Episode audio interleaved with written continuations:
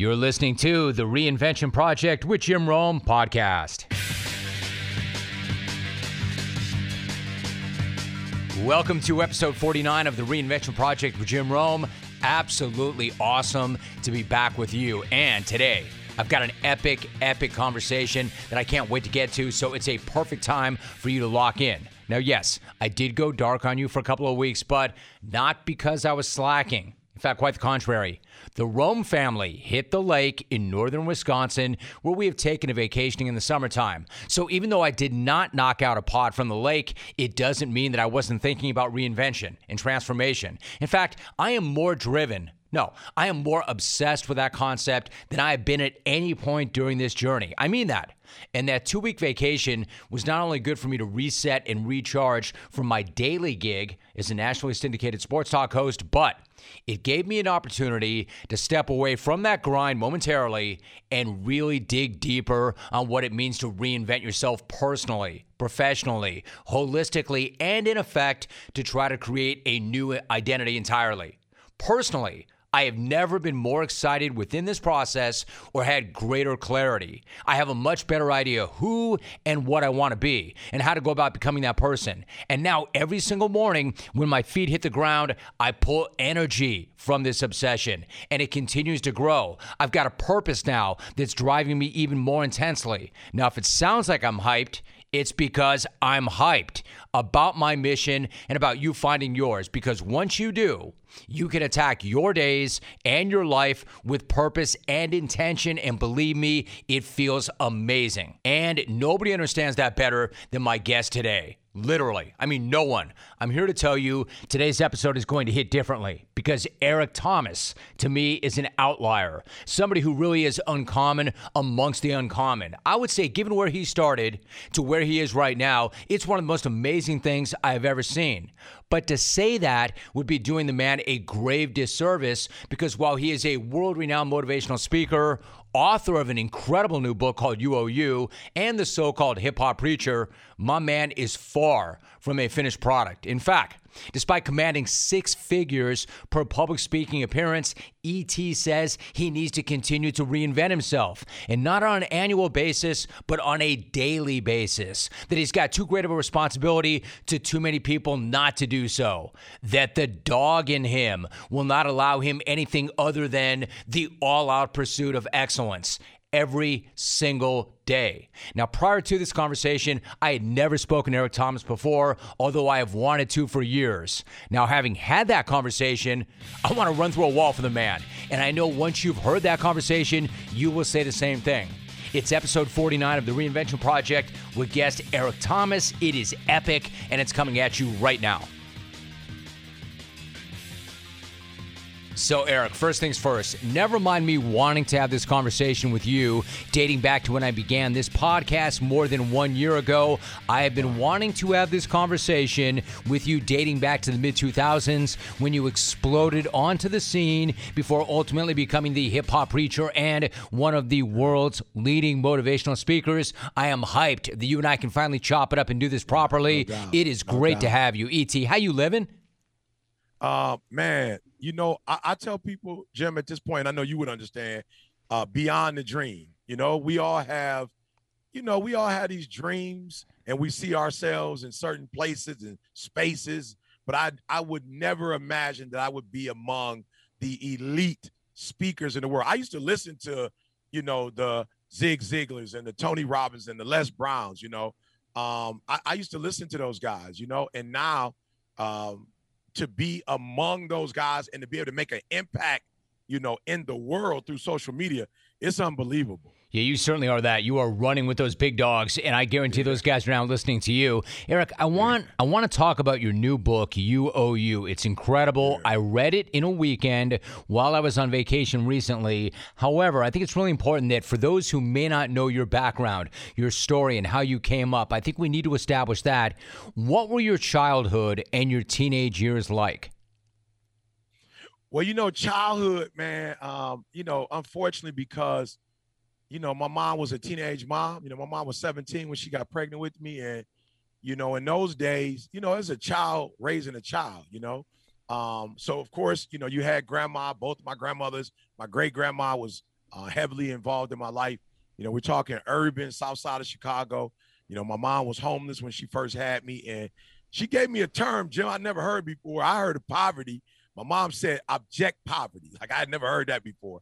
Uh, she's like, that's when you live in a three bedroom house with 14 people, you know, one bathroom, you know, and every item is a hand me down. So I was really raised by, you know, a young, a, a kid, you know, a young lady, young woman who was just really figuring out who she was. I don't even know at 17 if she knew who she was. Um, you know, she couldn't go to college. Very bright young lady. Uh, my mom was very bright academically, graduated like top 20 of her class. Where here she is with a child unexpected. Here she is homeless, you know, trying to figure things out. You know, so our earlier years, man, we moms was grinding, you know, moms was trying to give me a life that she never had. You know, we were blessed, fortunate. She started to date, she married. Um, you know, and and the beginning years was tough just because I always felt like you know, I, I, just wanted to be me and my mom. You know, I wasn't really interested in my mom get married. So, you know, jealous, you know, just insecurities, whatever.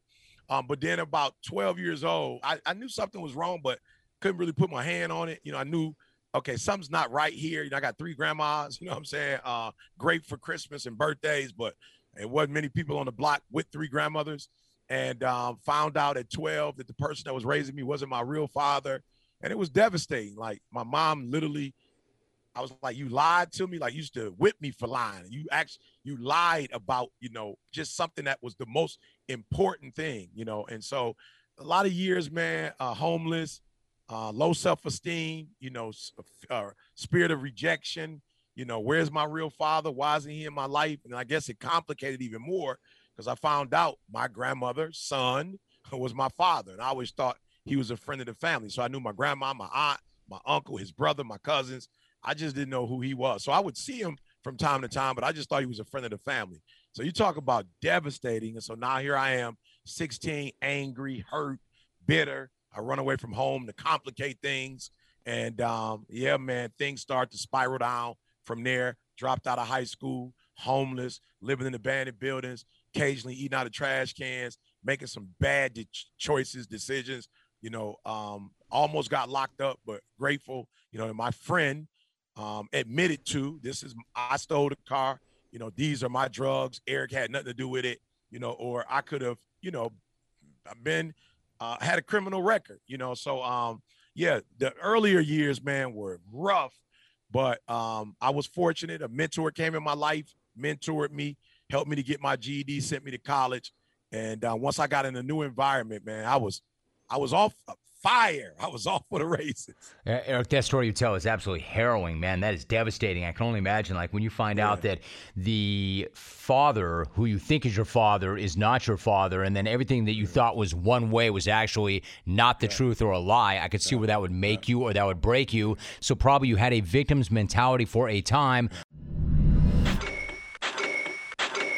Bam. I love that sound because that is the sound of another sale on Shopify, the all in one commerce platform to start, run, and grow your business. Shopify is tremendous. It gives entrepreneurs the resources that were once reserved for big business. That way, upstarts, startups, and established businesses alike can sell everywhere, synchronize online and in person sales, and effortlessly stay informed. Listen, scaling your business is a journey of endless possibility. We know this. I know where I started with this podcast. I know where it is right now, and I know where I want to go. Shopify is helping me with all of that and in so many different ways. I love how Shopify has the tools and resources that make it easy for any business, in fact, to succeed from down the street to around the globe. Shopify is a big part of our business and it powers over millions of businesses as well, from first sale to full scale. You can reach customers online and across social networks with an ever growing suite of channel integrations and apps, including Facebook, Instagram, TikTok, Pinterest, and more. You can gain insights as you grow with detailed reporting of conversion rates, profit margins, and beyond. What I'm saying is, more than a store, Shopify grows with you. This is possibility powered by Shopify. What you want to do is go to shopify.com slash Rome, all lowercase, and check out a free 14-day trial and get full access to Shopify's entire suite of features. Grow your business with Shopify today. Once again, go to shopify.com slash R-O-M-E right now. Shopify.com slash R-O-M-E. My question is this How did you go from victim to victor? What was your process for flipping the script? You know, I, I think environment, Jim, is first. You know, like if you are a victim, one of the ways I think you can come out of it is getting in, in, in an environment where there are victors, right? And I know I'm gonna get in trouble for this because I'm a Michigan grad, but I grew up in Detroit. You know, hell, the song said "Hail to the Victor." You know what I'm saying? That's it's just what it said. "Hail to the Victor." And I started hanging with people who were victorious in their lives, and you know, they started to take interest in me and go, like, if you want to be victorious, yo, here's where you got to go. So, you know, I started going to church, and I tell people all the time, I ain't grew up in church, so for me, it wasn't about like just religion, but literally, in that time, it, things have changed, Jim. But in that time church was safe. Like, no, you didn't have gunmen coming into church, you know, uh, harassing people or killing people in the church, you know. So church was safe. So I always knew when I was in church, I was safe. There was always a meal at church. You know, there was always this sense of stability and security in church. You know, you got these phenomenal speakers, so it's inspiration, it's motivation. You got the choir, you know, and then you always have a few people in church who are like motherly figures, fatherly figures, and so they kind of take you in and kind of support you. So church for me, the the physical building and then the environment was like level one of my transformation. Level two, and I was just fortunate. I started to date a young lady at the church who knew what she wanted to do with her life. So she really kind of held me accountable and was like, look, I love you. I do want to, you know, explore a relationship with you, but I'm going to college and I'm not dating a high school dropout when I go to college you know. And so I decided that hey, I, I, I love you and I want to be with you. What I think is for the rest of my life. At least at that time, I thought it was. I was like, yo, let me go study, get my GED, and she gave me a sense of why, a sense of purpose. Like now, I'm like, yo, I can go to college, I can get out of Detroit, like you know, I can I can do something with my life. I have somebody that I can be with, and eventually, you know, uh, end up getting my GED and following her to college. You know, so I think that environment, and then that environment took me to another environment. So the pastor and a couple of other church members, they had all gone to this HBCU in Huntsville, Alabama. So they were like, look, if nothing else, we can get you there. We can use our name and our credibility, you know, to get you there. And so being in that environment catapulted me to another environment. And once I got in college, man, and started hanging around, you know, young kids who had dreams, goals, aspirations, I always tell people I may not be the smartest or the most talented, but Jim, I'm definitely competitive. So when you get in an environment where people are doing nothing, what do you do? You do nothing. You get in an environment where people who do something, what do you do? You compete with those people to try to at least do what they're doing or beyond. So that to me, those are I think the three most important things I did because all of those changed my perspective and they change uh, my attitude, you know, and just my worldview. You know, when you're in college, that's different than being on the block. You know, when you're with your friends in college and you're driving home with them for Thanksgiving to Miami and you're seeing palm trees, you know, you're seeing ocean and you're seeing cruise ships. When you go into Atlanta and you're going to Stone Mountain and you're seeing people who look like you in these mansions, it just as I try to change, uh, traveling the world with my friends, going to their homes, it, it was just like, wow, I had never been to DC or I had never been to Miami or I had never been to Oklahoma or I had never been to California.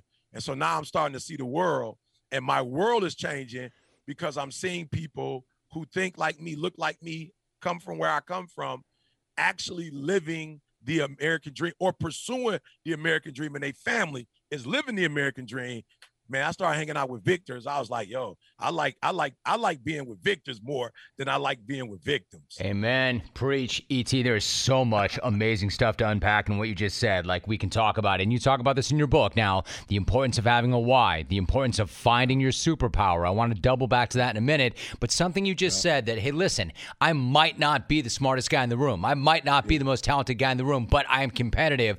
I want you to talk about this, the importance of having that dog. You got to have that that dog. You have to have that dog in you. For those who don't understand the concept, what's it mean to have that dog in you? You know, I, I, and it's funny. I was just in Chicago. I was working with one of the largest accounting firms, you know, in in the nation, and they do a man. They, they had this program. It's unbelievable. They bring 161 of the most gifted African American students, Yale, Harvard, Princeton, you know, uh, Morehouse, Clark Atlanta, like you name it. And, and I'm in a room with these kids, you know, and I'm trying to explain to these kids, like, yo, it's not enough to be skilled, you know. And Jim, you've been in the the the, the sports industry for years, and you know that there were athletes like Jim. Think about, and again, I, I have no, I, you know, I statistically, you know, I, I think I can prove this, but I, like we don't have enough time to kind of go back in history. But a lot of times, Jim, the number one draft pick, and you know, let's say the NBA, like a lot of times, you know, the Sam Bowie wasn't it, you know, uh, or like we could say a, a bunch of names, right? That these guys were the number one draft pick. And it's like up, they got the height, up, they got the natural abilities, up, they got the speed, the quick, like up, but they don't end up panning out because unfortunately, when you're dealing with life, life is not in a straight line. You know what I'm saying? Like people aren't in a straight line. You feel me? Like there's a there's a there, we, like, like these are shark infested uh, oceans, water, bro. Like like life. You know, my wife. You know, have had her medical challenges. My mother-in-law, my son. Like I I, I lost friends, cousins in jail. You know, like life unfortunately isn't you know this beautiful picture that we paint in our mind as babies. Like life will throw some serious curves and some serious punches. And I think Mike Tyson said it best like everybody got a plan or a blueprint or a strategy until you get punched in your face. And once you get punched in your face, only those that have a dog mentality are able to get back up off that canvas. most people, it's like, yo, this hurt. And I feel you. Like, stay down. Like, why, why get back up and take more punishment? Like, I feel you 100%. But for those of us who are going to succeed, there are obstacles, there are challenges, there are setbacks. There are people in the world who may hate us because of the success that we're having. There might be people who, just people all the time, oh, he loud. You know, I'm like, I think it's passion personally, but like, if you want to see it as I'm screaming, that's up to you. But when you don't have that dog and all you have is natural talent, then you're not able to control some of the shark infested waters. So for me, I look at my son.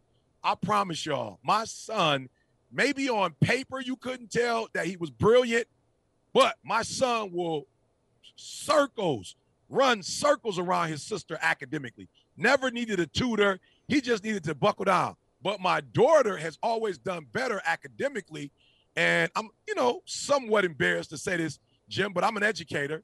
I, I didn't know until my daughter's senior year, she's getting ready to go to college the summer, I have her go to one of these special SAT, you know, prep programs. You know, we pay the big bucks. And the guy says to me, man, I regret to inform you that, you know, she's not going to be able to score higher, you know, than what she scored because she has a math and science deficiency.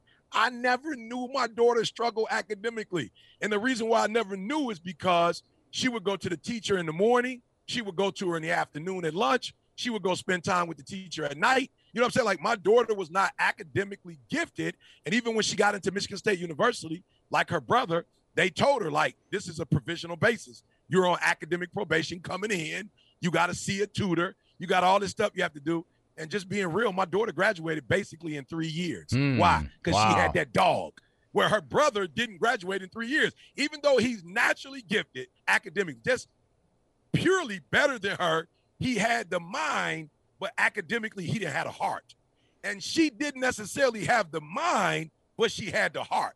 And so she she up early, bed go to bed late, you know, doing it three, four times. And so I just say to people, man, if this was heaven, you know, if everybody on earth, you know, was kind and friendly and loving and things just went exactly like you pictured it, yeah, all you need is skill. But unfortunately, it don't work like that down here. And so if you're going to survive dogs, sharks, then at some point, I'm not suggesting that you become it, but you must have it at least in your uh, uh, uh, tool belt so that you can pull that out when you need to pull that out. So glad you explained it like that. You obviously still have it. As the sun comes out and small businesses are back in business, LinkedIn Jobs makes it easier to grow your team. LinkedIn Jobs helps you find the people you want to interview faster and for free. I love this product. I have used it for years. Whenever I want to add to our staff, it's the first place I go you should do the same thing. In fact, create a free job post in minutes on LinkedIn Jobs to reach your network and beyond to the world's largest professional network of over 810 million people. Then add your job and the purple hashtag hiring frame to your LinkedIn profile to spread the word that you are hiring so your network can help you find the right people to hire. Simple tools like screening questions make it easy to focus on candidates with just the right skills and experience so you can quickly prioritize who you'd like to interview and then hire. It's why small businesses rate LinkedIn jobs number one in delivering quality hires versus leading competitors. LinkedIn Jobs helps you find the candidates you want to talk to faster. Did you know that every single week, nearly 40 million job seekers go to LinkedIn? So post your job for free at linkedin.com slash Rome. Once again, linkedin.com slash Rome and post your job for free. Terms and conditions do apply. Eric, here's the thing. Like I, I want to follow with the normal, obvious follow. All right, it's established. You need to have that dog, a level yeah. of dog, if you want to be that person, yeah. if you want to achieve. Question is, where does it come from? Is it a are you a product of your environment? Are you wired for it? Are some people built this way? Or Eric, let me put it to you another way. You're famous for saying this. Folks need to want success as badly as they want to breathe. My question is, if somebody does not have that already, can you teach it to them or does it have does it only come from how you came up, where you came from, and what you've been through? And you know, okay, so this is why I tell people all the time like it it can't it, it must not be like just you're born with it, you know, because if you look at my life earlier on, I was a victim, right? So apparently I didn't have that dog early. But for me, I think that the dog comes from like really understanding, yo, we don't live long and we don't have a lot of opportunities. And and, and Jim, this is the part I want to say. Like, I'll, I'll be, I'm gonna be one thousand. Like, and I don't, I don't talk like this often, but I know that you have a, a, audience and I know people are listening to you and hopefully we can help somebody with this. But I really don't think you just need the dog for you. I really think you need the dog because it's so many obstacles and there's so many other people out there that have something to do with your success. Like I, you know, like if it was just ET by himself and nobody, bro, I got people that don't like me just because of the color of my skin or people don't like me because of the university I went to, or people don't like me because I'm an extrovert and they're introvert. And just, and there are people who don't particularly care for you, who some people like just don't care for you. But then there's some people when they don't care for you, they actually create obstacles. Like they try to create. So for me, people like, yo, you got that dog, and you still got that dog. Well, the first dog was, yo, E, you live in America, bruh. You got opportunities. And I don't care what nobody say about this country. Yes, they're not passing out the American dream. Like they're not giving it out at the corner store. But it doesn't mean it doesn't exist because they're not passing out. If you got the stamina, the heart, you got that dog, you can go get your part of the American dream. So that was number one. Like I was losing. I was homeless. I was a high school dropout. I was blaming my mom and my dad, but I was homeless. So it's like, yo, E, some got to change, bruh. Like you can't be homeless from 16 to 26 to 36 to 46. So you're gonna have to stop putting the onus on everybody else, and you're gonna have to take responsibility. Like you owe it to yourself to take responsibility. But just being real, Jim, once I became who I am, bro, there's people out here who now saying, yo, well, you're not gonna get on this stage or you're not gonna get this opportunity, or yeah, you might have got in that door, but you're not about to get in this door. And so the dog is not something that you can have. And then once you get to the top of the mountain, it's like you don't need it no more. I'd beg to differ. I think now that I'm on top of a hill, I got more people coming at me. I got more challenges than I've ever had. I got way more challenges than I had when I was homeless. I wasn't dealing with this kind of stuff when I was homeless and a high school dropout. Nobody knew me. Wasn't nobody coming for me. Nobody knew I existed. My life was probably less complicated as homeless as it is now. So there is a pre-dog to get you to where you're going. There's a post-dog that you need if you're gonna stay where you are. My man, God, I love that so much. A pre-dog yeah. and a post-dog. ET, what you just said though was me? you, you, you brought that out of me, Jim. Uh, dude, I, I love that, that so much. A pre-dog and a post-dog. ET, here's the thing: you just said though, it has to be more. The dog in you has to be more than just for you. This goes back to our why. So let me ask you something. I know the answer to this, but I think it's important to establish it. You have to have a why. You have to have a mission. When your feet hit the ground in the morning, every single morning, you need that why. Here's my question question Can the why be anything at all? Can it be money? Can it be a car? Can it be a home? Or does it have to be bigger and deeper than all that? So the reason why I think Jim has got to be deeper than all of that is because the stuff that you mentioned, like it's easy to get that. So like, believe it or not, contrary to popular belief, they're actually selling cars. So they're really not trying to keep them from you, right? believe it or not, the dealership actually makes money when you come buy a car. So they're not trying to keep that from you. A house is the same thing. A house is a part of the American dream. Banks make money when you buy a home. The challenge I have with extrinsic stuff is that it's easier to accomplish and you can get it faster. So you can buy a car when you're 18 years old. You can you can get a house when you're 17 years old. Like you don't you just need a bank account and good credit, right? That's it. So what happens, and I say this, man, when I talk to my NFL and NBA players, like, yo, what happens when you already got the house and the car? And you 21 years old with a house, multiple cars, you done bought your mama a house. Like, yo, I can't tell you, and, and Jim, you know this, there are a lot of talented players that never live up to their potential. Why? Because your whole life, your why was buying a house and a car, getting something for your mama. You're 22 years old and you did all of that. So now guess what? You're done. You're finished. It's over. So I try to make my whys the Nobel Prize. Why? Bruh, you just can't walk up to Sam's, Costco's, and get the Nobel Peace Prize. like it don't work like that. Like you got to put in work to do something like that. Um, I'm trying to reinvent myself. The Inky Johnsons, the Jeremy Andersons, the Tobe Nwigwe. Like I'm trying to show the world, yo, yeah, I did it, but it's not an accident. I got a blueprint. I'm gonna create more. I'm trying to put every kid on the east side of Detroit and the west side of Detroit in college, right? So I'm doing free programs trying to get the rest th- those whys that could take me my whole life, Jim. And I need a why that's gonna take me my whole life. A jewelry, a house, a car. Those are things you can acquire if you want to at 15 or 16. You can't necessarily win the Nobel Prize at 14 because you six six, 200 pounds. It, it just don't work like that. So I think whys need to be intrinsic. Now, if you want a couple of extrinsic whys, go for it. But I just believe they should be intrinsic because your the thing that fuels you to get up when you don't feel like getting up, to get up when you're sick, to get up when you're tired, to get up when you know you may have just uh, heard some bad news or lost a loved one, to be able to still get up and go get it and go after it.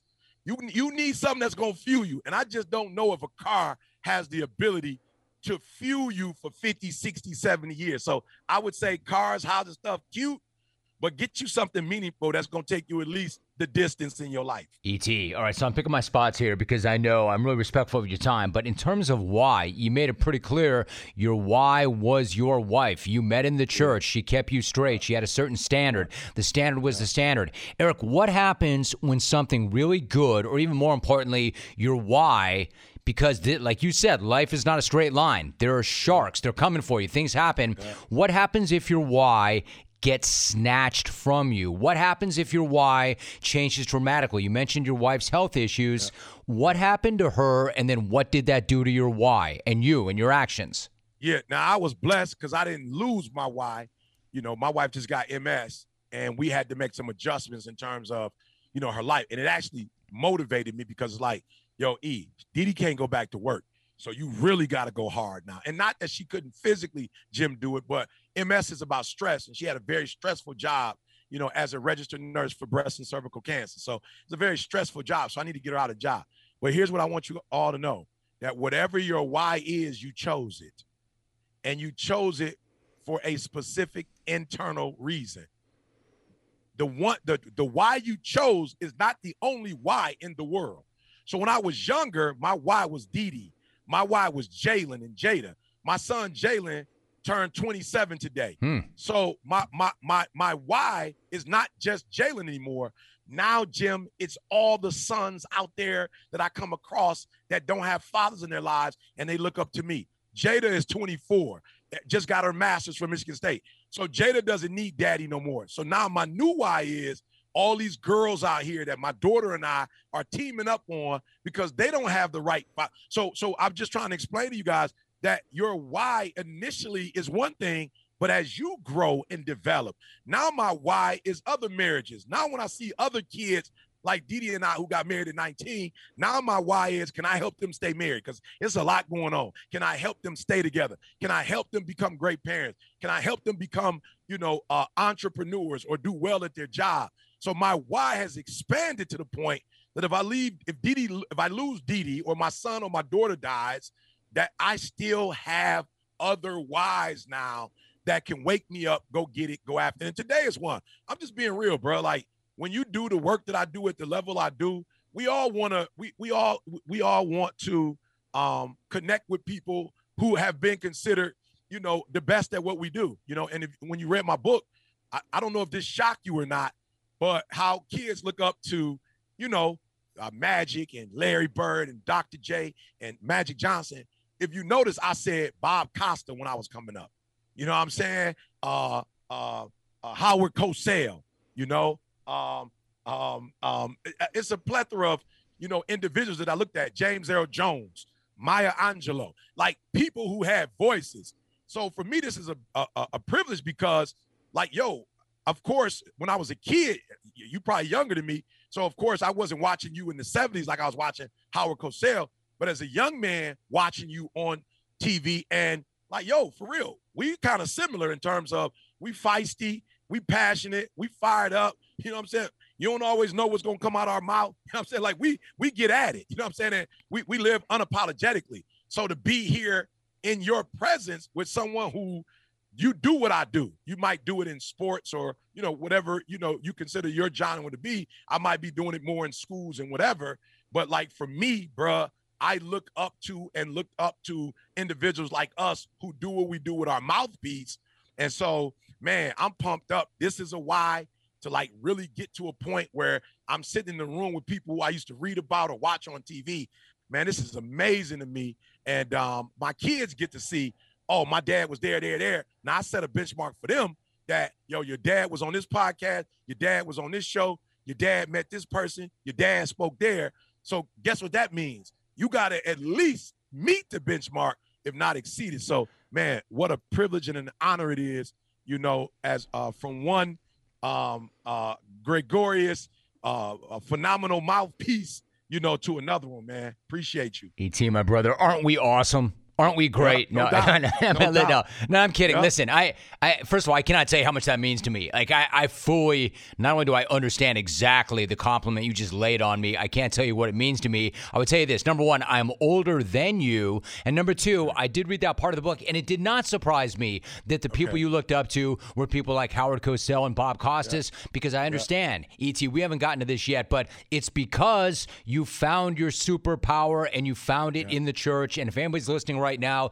it's very obvious what your superpower is. You are, in terms of oratory, you are an absolute powerhouse. I know you studied those who could communicate and communicate brilliantly. I know that you have a gift for moving people and doing so not only with your energy, but with your words. I completely understand it.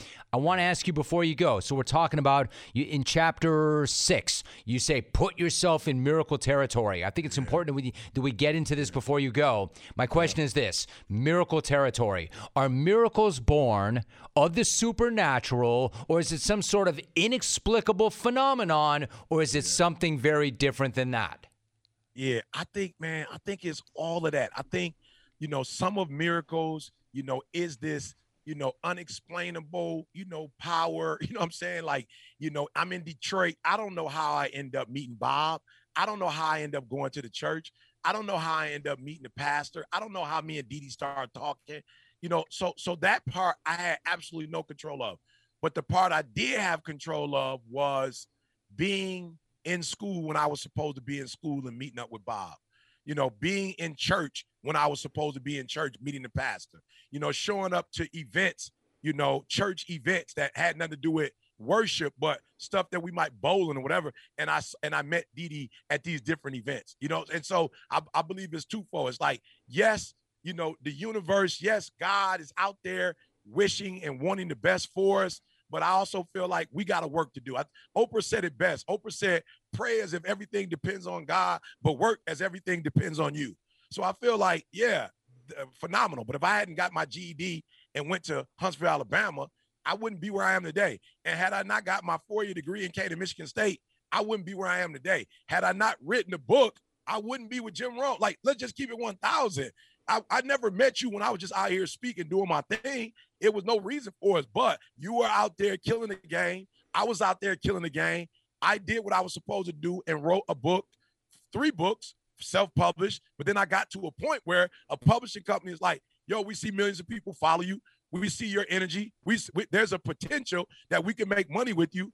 Okay, I still had to write the book though, and boom, I wrote the book, and now I'm on stages with people who've been doing this at a high level for a very long time. You know, and so I just believe it's a little bit of everything. It's the universe is doing certain things. I got to do certain things. But even you being on this podcast with me, you're going to help me to create a reality that had you and I not connected would have never happened. I don't care if I do somebody else's podcast. There are going to be some doors that open up for me because I'm here. Where I got my own building. I happen to be in one of the rooms. I got lights. I got a, a internet access. I've got a computer. I've got a keyboard. Like I know how to read. You know what I'm saying? I click the button. I got a little technical skills. That's all miracle territory. Doing what I can when I can and connecting with people who've done what they're supposed to do and collectively boom, combustion, and something positive is going to happen to you because we're together. Probably more good stuff is going to happen to me because I'm on your platform. And to me, that's what a miracle is. Everybody and everything doing what they're supposed to do, how they're supposed to do it, and lining up together and making magic happen. My man, goosebumps. I'm getting chills. What I'm hearing is mm. you put yourself in miracle territory. There are certain things that are inexplicable, but this much yeah. we know you can put yourself in miracle territory. So, yeah. ET1, and I could do this for hours, but out of respect for you and your can. time, I know you can. I, I'm having a great, great day. I look forward to this conversation for years. It's smashing all my expectations. Here's something very practical. Chapter 9 is entitled, You Are a Business anybody can be a business when you start with what you have. I want to ask you something. If you, how can you be a business if you do not have, for instance, a product to sell or even a business plan? How are we all already businesses? We're already businesses because we were all born with a gift and a perspective. I want y'all to hear what I'm saying. Jim, Jim or Eric Thomas did not choose our voices. You know, it's funny, Jim. I tell people there are guys out there that are probably just as whatever we are, but they don't have the right tone, if that makes sense. Like I heard guys who, like, they are good speakers, but they got that squeaky voice that's like irritating. You feel me? We, bro, we were just born not only with energy and passion and with the ability to speak and talk, but we probably both been talking since we were kids, but we have a tone. And so what I tell people is you were already born an ATM machine, meaning that there are a group of people out there that automatically get inspired, touch, learn from you, right? And then you do what? You take those skills. Now you gotta you gotta develop them. So yep, the GED develop it, the master's degree, I mean the four-year degree, the master's degree, the PhD. Each one of those developed me in a way that I was not naturally developed. So you got to find out what your superpower is. You got to get your superpower developed, but then you turn it into a business because now you're asking people to compensate you for a service that they need. Well, ET, what do they need from you? Man, people need to be inspired. You got people coming to work, they hate coming to work. So they call me in just to get them pumped up. I spoke to the San Francisco 49ers last year. They could only probably lose one more game and they weren't going to the playoffs. They brought me in right during that time. I said some very critical stuff to those individuals. I said some very powerful stuff. They went all the way to the NFC Championship and had not one little error happen, they probably would have made it to the Super Bowl. So they need so you have something that everybody needs. Why? Because there are people on the earth that love my personality, who are maybe in their 40s, 30s, 20s, that need to learn from me how to develop it, right? Then you have people who don't have my personality, who want to learn how to be more of an extrovert, how to speak, how to stand up in front of people, how not to be afraid. That's a service. And by giving, like, guys, this, this, uh, the book you owe you, bruh, that's not, that's my life. I turned it into a product. It's a story, it's a narrative. This world needs content. We love movies, we love TV series, we love sports, we love behind the scenes. So your life is a product, your life is a service.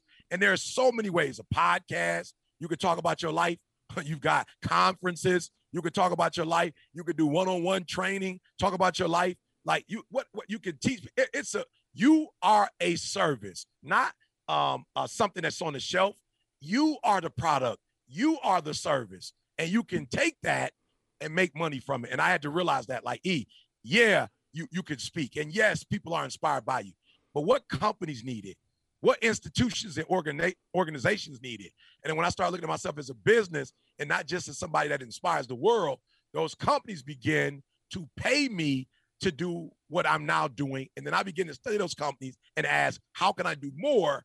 And I must say, uh, I've made a pretty decent living um, going from just ministry to turning it into uh, a business and making money. My, my, man, last thought, last question. I want to be clear about this. I don't think everybody understands what you just said. The fact of the matter is, you initially, in fact, for a long, long time, did not see yourself as a business or a no. business entity. Yeah. You were here to provide a service and a ministry. You did it for free for years yeah. and years and years and wanted nothing out of it other than to make a difference. And then finally realized, hey, you know what? I can do both. And it's okay. Yeah. I don't have to apologize for being in business. One Absolutely. last thing, ET, this this notion of a superpower, it's one thing. You have to find it. You have to find yeah. it. But the point that you make, and I think it's really important, you also make the point that once you find it, you have to nurture it. You have to love it, right? You have to develop it. You have to respect it. Explain what you mean by that. So let me just say this to you guys so I can make it simple. When I found out I was a good speaker, I was in college. I didn't have a degree. It took me 12 years to get a four year degree. I was probably somebody was giving me five thousand dollars. I'm sorry, five hundred dollars. You know, a thousand dollars at best. When I got my degree, you know, and that was four years of learning and doing presentations and you know in school and doing homework and learning words and you know having a thesaurus and learning how to brainstorm and um, compile a paper. Like I was, you know, I was learning. Right, finished with my four year degree and I started probably making five thousand dollars, seven five hundred. Got my master's degree, took my learning to another level, had more control of my speaking, could go to different entities and institutions, could actually teach at the university with a master's degree, start making about ten, twenty thousand dollars, got my PhD, same thing, learn how to write more, research more, go deeper, be more succinct, have a lot more clarity, uh, was a little bit more valuable to the world. 50,000. After that, start doing some more research and start getting certified in d- different personalities tests, you know, and start taking it serious. And end up being able to get over a hundred thousand dollars for speaking. So I've always been a speaker since I was a kid. It was natural. It wasn't home. I didn't honor my craft. You know, like Jim said, I didn't honor it. I didn't respect my craft. And so I began to go to school. I began to get coaches, speaking coaches. I began to get take voice lessons. Like I began to take my voice serious. I began to take days off where it's like no speaking at all. I began to study the greats in a way that I had never studied the greats before to figure out like how did they use their tone? I started studying people like Michael Jackson, who the uh, crescendo, decrescendo. I'm like, oh, okay. I see in songs he don't always just come out with a high pitch. Sometimes he's slow. Sometimes he's low. Sometimes he's energetic. I was like, okay, I got it. Uh, James Brown. Okay, I see what he's doing. James Earl Jones. Okay, I see what he's doing. And I just start take. I start looking at my gift as a craft, and I start taking the craft in the lab every day and just asking myself, how can I get better? Yeah, that Mamba mentality, right? Yeah, you just you, talk yeah, about it. That's it, man. I know it. I get it. I get. It. I'll never forget Kobe. He ET. He would talk about Michael Jackson and what he meant to him and what he learned from him, and he explained it almost the way you just did.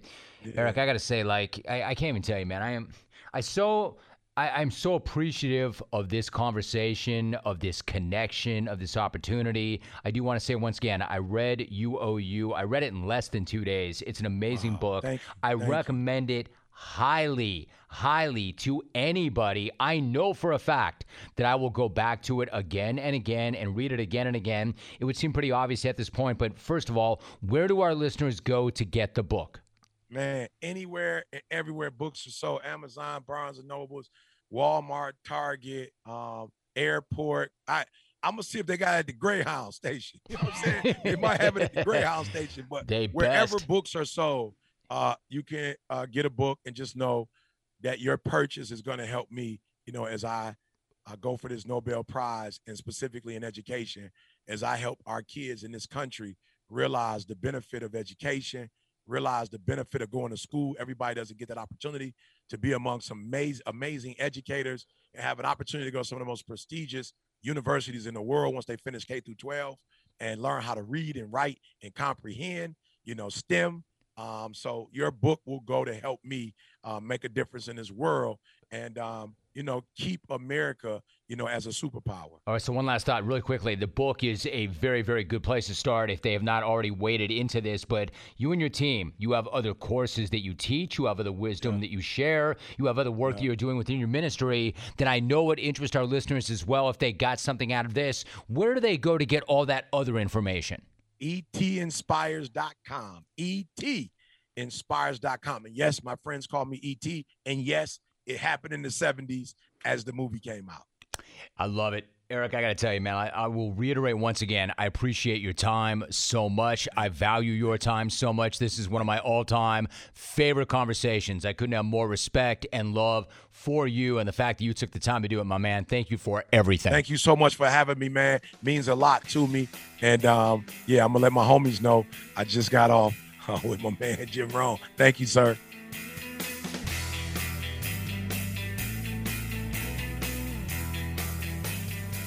Now you know why I've been chasing that conversation as hard as I have. And as great as that was, it was just the tip of the iceberg as it relates to who Eric Thomas is and what he represents. But I couldn't be more pumped to personally finally make a connection with ET and then to connect him personally with all of you. Again, You Owe You is a must read. I got my hands on that book before it dropped. I read it at the lake, and I guarantee I will go back to it again and again.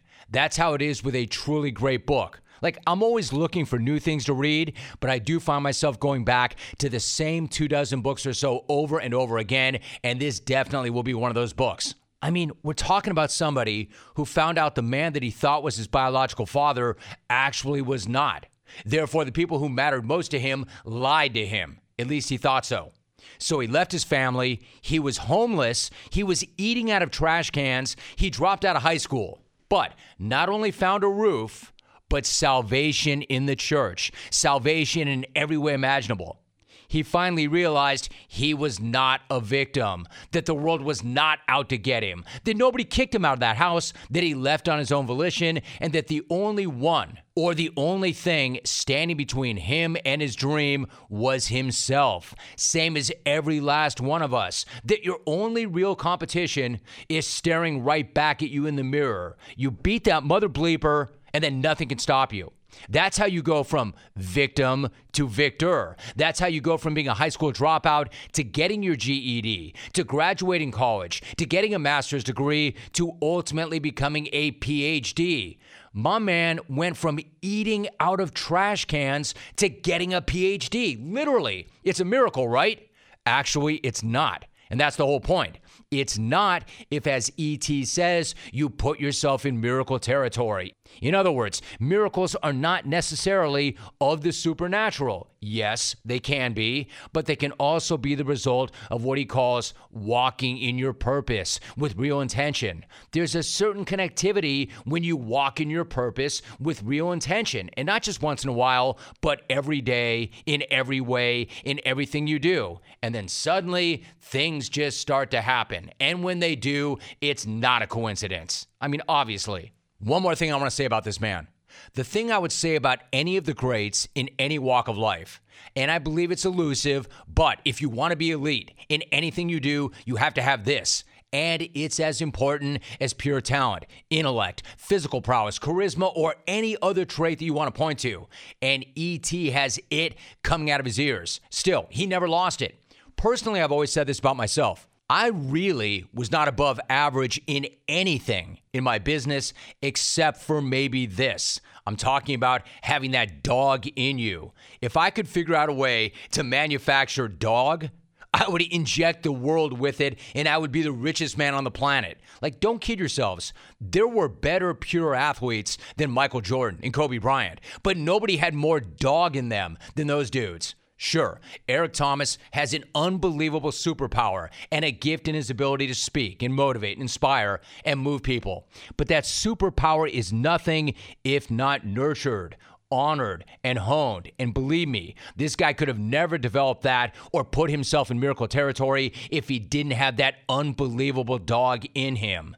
If you have it, you need to fight like hell not to lose it. If you don't have it, you have to fight like hell to develop it because without it, you are doomed to a life of mediocrity. Hey, listen, do this. This is something I'm starting to do myself, and it works. When your head hits the pillow tonight, ask yourself the following what did you do to reinvent, transform, or move closer to becoming that person you really want to be and living the life you want to live? And don't bullshit yourself either. Be real. If you can point to something you did today that moved you closer to who and what you want to be, that's awesome. I bet you sleep well tonight. If not, maybe that means you want to spend some more time and get more clear on who and what you want to be so you can then design your plan for getting there. I can't do that for you. You need to do that for yourself because, as ET says, you owe you. If you need some help, pick up his book. It's a blueprint, an actual playbook on finding your why, walking in your purpose, and putting yourself in miracle territory, and ultimately realizing that the only one keeping you from all those things is the one staring right back at you in the mirror. If you're getting something out of this pod, do me a favor, please share it with others and tell others about it. I feel like more and more people are doing just that, and it's working its way back to me, and I get a jolt of energy every single time somebody tells me how much it's helping them. In fact, it motivates me to go even harder and do even better.